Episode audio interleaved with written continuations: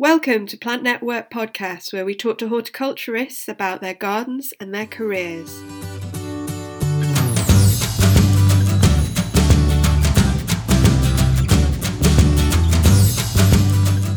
Today I'm speaking with Kate Hughes, who works at the Royal Botanic Garden, Edinburgh, as Horticultural Project Officer and editor of Sibbaldia, the International Journal of Botanic Garden Horticulture. Hello, Kate. Hello, Rebecca. It's great to speak to you today. So, you have two, at least two roles at, at Edinburgh. I wonder whether you could tell us a little about them. Yeah, so as you say, my job title is Horticultural Project Officer, and it encompasses editorship of Sibbaldia, the International Journal of Botanic Garden Horticulture. But I also do quite a lot of teaching, teaching practical horticultural skills. And I do that in Edinburgh on a course called the Certificate of Practical Horticulture. It's a highly practical course, but is also certificated, evaluated, and certificated. And I've adapted modules of that course to deliver in overseas institutions, botanic gardens, and other institutions. And that's something I've been doing in recent years but I also, in when time allows, I pick up other other projects which might be in collaboration with our publications department or science with science conservation projects with science staff or with interpretation as well in the garden. So I'm based in horticulture, but I'm often working with other staff throughout the botanic garden and all four of our gardens. So it's communicating and education then seems to be your your predominant roles. Would you say that was right, communicating and educating about horticulture? Absolutely, yes. So that's what I've I've I realised when I start to to look at look at what I do. It's it is all about communicating. What really interests me is communicating the about horticulture, the practical horticultural skills and aptitudes that horticulturists have and are needed to do good horticulture, to sort of foster those those skills and to communicate about how important they are uh, what I what I really enjoy about my job as well, partic- well as editor of horticulture, is it's an international journal. So we're not it's not just staff from the Edinburgh Gardens or UK Gardens who are publishing in Sibbaldia. So I'm receiving submissions from all over the world, and it's really interesting to to see how how horticulture is done in other parts of the world and to hear about what other people are doing.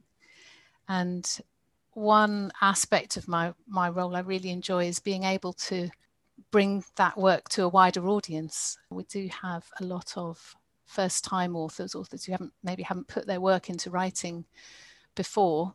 And it's really nice to be able to to bring that bring that work to a wider audience and for more people to find out about it. So, um, if anybody is interested in contributing to Sibbaldia, how what what should they do? How should they go about getting in contact with you, or do you do you approach them rather than people approach you? There are both options. I often do approach people, and often people approach me. So I'm very open to approaches from people who might want to publish their work. So I would suggest having a browse of the website. So Sibbaldia is an open access journal, diamond open access, which means it's free to publish and free to submit and free to read as well. So you can go to the website, you can browse on the screen, you can download the PDFs of the articles as well. I'll give you the website. It's https journals www.rbge.org.uk. And so I would have a look at the website there and see see the kinds of articles that that we publish. There's quite a variety, and then you can email me at sibbaldia at rbge.org.uk with your ideas for their papers, what they would like to write about. And we can have a discussion if necessary, or you can just send me an abstract of your work and take it from there. Now, you have an international role by the sound of it. You go, you teach all over the, the world, you obtain articles and papers from all over the world. So, how did you get into horticulture? I guess I feel like I was a little bit of a late starter in horticulture. I did sociology and Spanish at university. but found myself having a growing interest in plants at that time. And once I graduated, a friend was working in a bonsai shop and I needed a job and the Christmas rush was coming up. So she said, We need we need someone in the shop. Could you could you come and come and work here? So that was the first time I was paid to do horticulture. And I had to learn pretty quickly, but I really enjoyed it. And so that started me looking for courses to find out more about horticulture. And that's when I came into contact with the HND in horticulture with plantsmanship at RBG. And that was the year that I joined was the first year of that. That was a new course then, but it is still running and it's an excellent course. I would highly recommend it to anyone who's looking to do an HND in, in horticulture. So I did that course and then I spent a year in Chile on conservation projects and working with the International Conifer Conservation Programme. Um, so I learned a lot about conservation projects and the, the basis of horticulture in conservation projects at, in that year. But it was having the Spanish from my degree which really helped me to, to get that work. And when I came back, then I did a, a mix of, of landscaping and lots of different horticultural jobs until I got a job at RBG in the early 2000s, looking after the uh, display house of the with the ferns and pelargonium species collection and then the ginger research collection as well. So I've had quite a varied varied background in horticulture and I think that's been very useful for me particularly in teaching because it means I've got a range of different experiences to, to call on. When I had, I think when I when I moved into this project management role was really when I went when I had children, I went part time, and then an opening came up for a, a role which was a bit more flexible. So it was it was a role that's that sort of gradually evolved but I've been teaching for since again since the early 2000s, and again that's that's been something that's developed over time. And that fir- the first time we we delivered the CPH overseas was in Mexico. So again, my linguistic skills came into play there, and I did the work of translating the English version of the Certificate of Practical Horticulture into Spanish and from there they've been so i've been i've had other opportunities to to deliver and adapt that course as as is needed in the situation. I was going to ask you whether you delivered the courses in spanish. Um, so that you answered that for me there. That's wonderful. And i think you're the first person i've spoken to who got into horticulture via a bonsai shop. Yes. That that is that is quite unique really i think it's a great pathway, which kind of leads on to if you were going back to where you were, you know, you've just graduated from university, would you do anything differently? I feel like it has worked out for me. I really enjoy my job.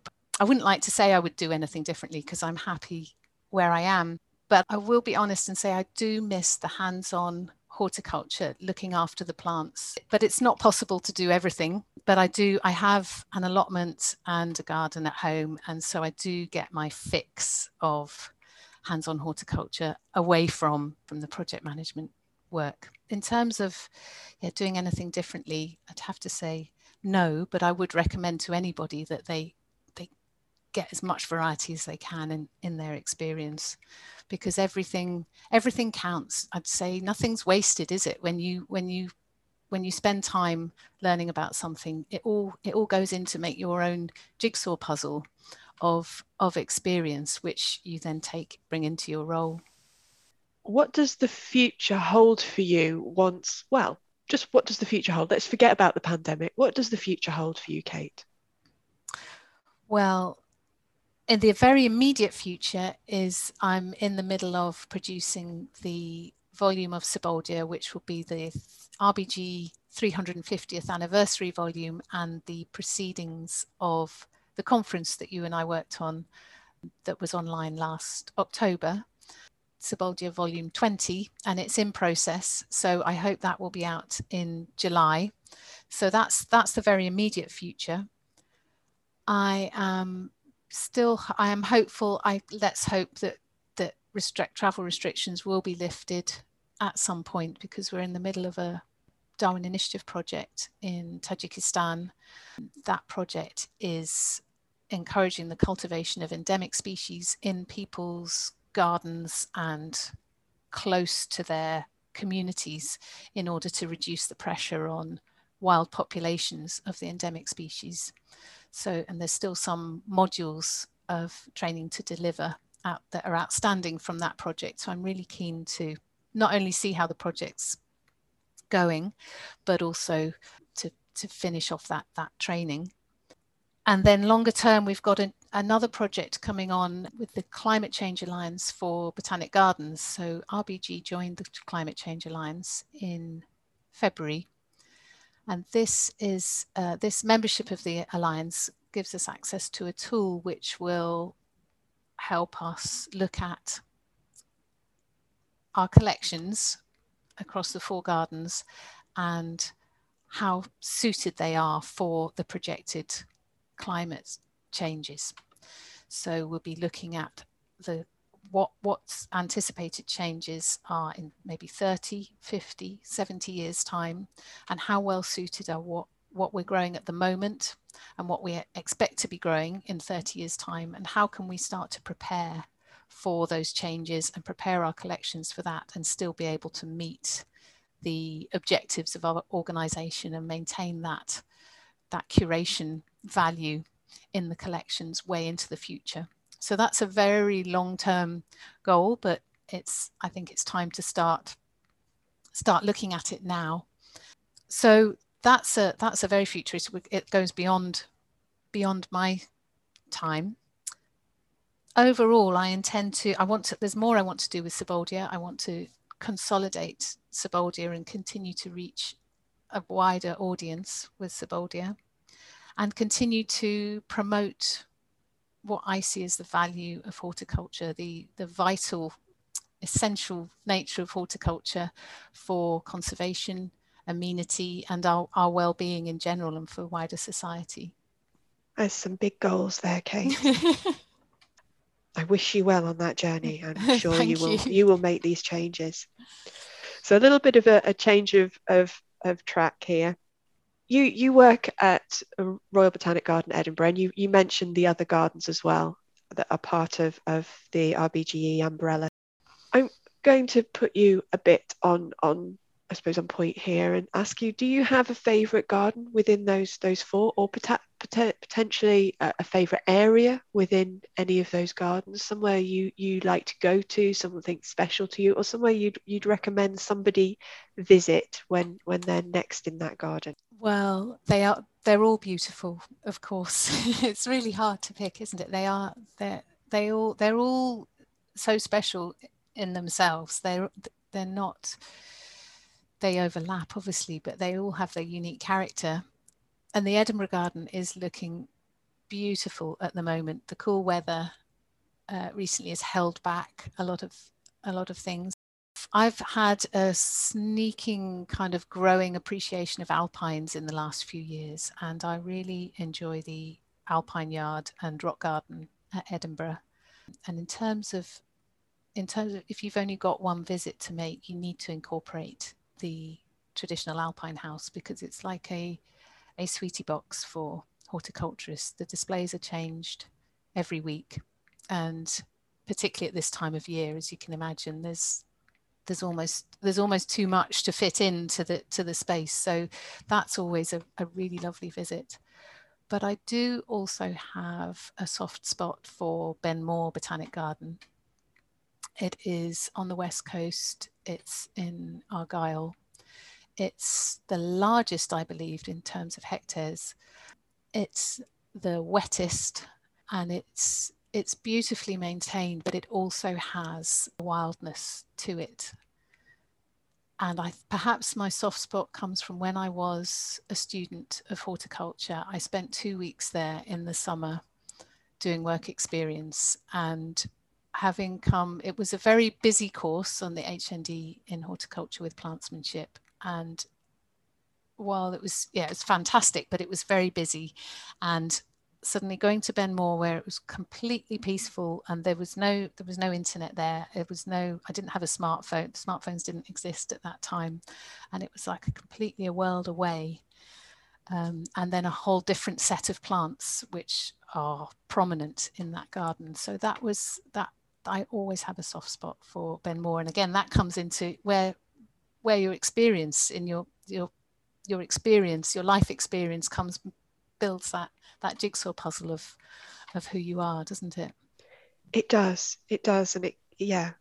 You, a garden can mean something particularly special because where you are in your in your kind of life and what you've been doing recently. Do you have a favourite plant, Kate, or something that means something to you? It can be a generic plant, you know, you like a particular species, or it could be an individual plant that is, you know, somewhere that you that is special. Mm. I have always found this question really difficult to answer and perhaps it's eh, in common with others you know that that, that favorite can change from from moment to moment.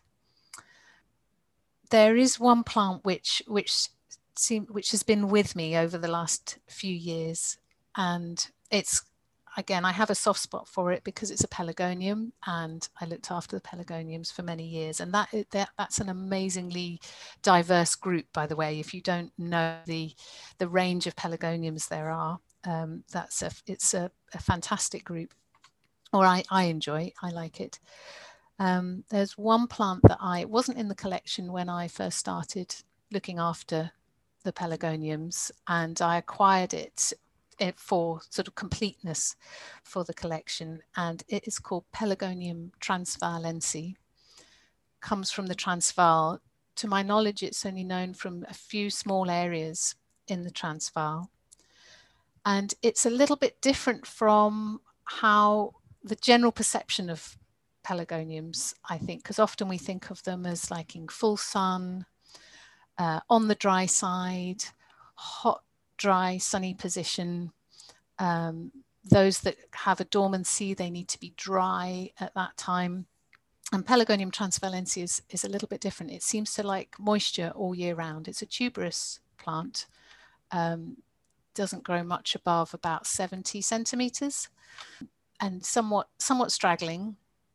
Um, but it seems to like moisture and it does really well on my, the windowsill of my office at work, which is north facing. There's no direct light whatsoever.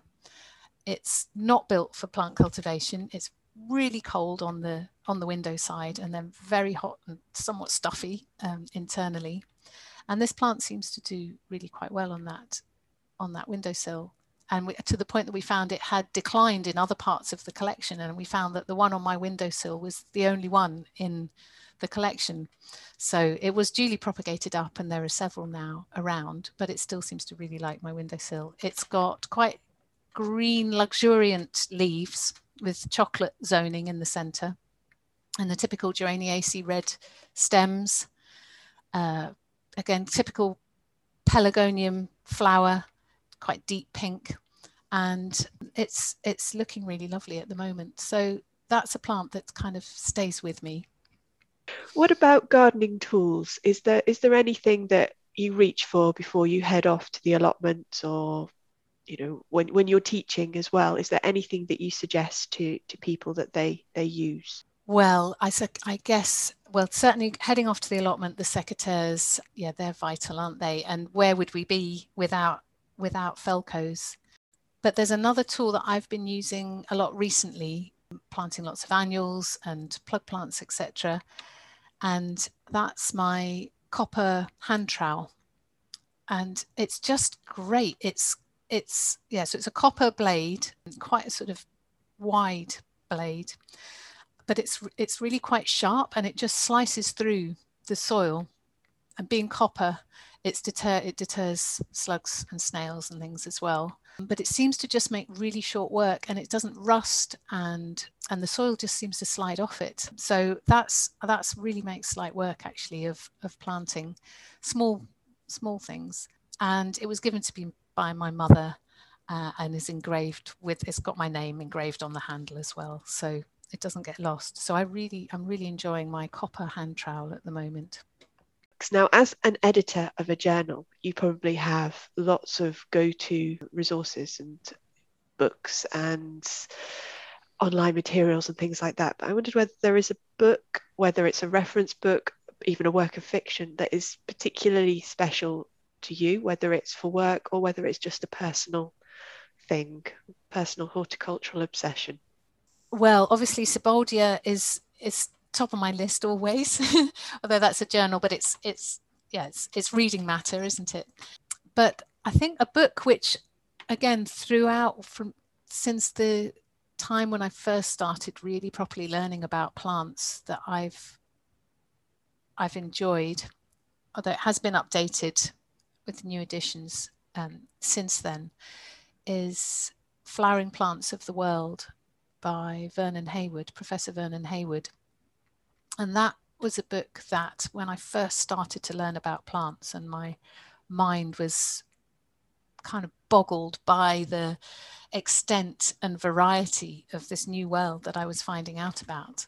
When I discovered that book and I was able to look up, I was learning about a new plant and looked it up, a flowering plant, obviously, looked it up in that book, it just really helped me to position that plant or the genus or the family within the the whole system. And it helped me to start to put plants into place and help me to envisage the whole the, the, the, the plant kingdom really. And it's a really it's a really useful book. It's has little although they're quite they're not super specific maps of of either distribution of the genus or and their economic value etc and so on. So there's quite a lot of information there's lots of information in there and some lovely diagrams as well. And then it's got all the information at the front as well glossary and um, illustrations of different leaf attachments and ovaries and yeah different sort of flower shapes and things. So I found that book that book is quite well thumbed it has been updated to incorporate APG classification uh, with additional editors. And I hear that, that that book is also that that version is also very useful. So that's one that I really enjoy. There are lots of others. Oh, I could list I could list others, but I'll leave it there. I know. I think that's the thing. Every, everybody has lots of books on horticulture, and it's really difficult to to pin it down. Given your role and that you do a lot of writing, would you ever consider writing a book on horticulture? Oh, I feel like I've I've I've got a lot more to learn before I can before I can put it down into a book. I do like being able to write blog posts. I have to admit I haven't done any recently, but I like that possibility of putting down sort of shorter chapters of information. But there is a book that I've that I've always wanted to write actually gathering together the experiences and knowledge of the scientists and horticulturists at RBG. Often people people have such a huge store of information in their heads, and Siboldi is trying to address this somewhat, but can't can't do it all. People retire inevitably, and to, to capture their their their knowledge would be would be really good. I, I think that kind of builds, I think we saw that in the, the promoting excellence in, in horticulture conference that you know from some of the sessions quite a few of the sessions there was just so much knowledge and you know you, you putting this into a 20 25 minute presentation and it was they were just bursting at the seams weren't they with with enthusiasm knowledge things that were interlinked it was it is quite amazing to, to listen to to someone who's had a, a full career in horticulture and has all this amazing information so, Kate, that's that's all my questions for you today. Thank you so much for joining Plant Network podcast. Thank you for having me, Rebecca. It's been great to speak to you.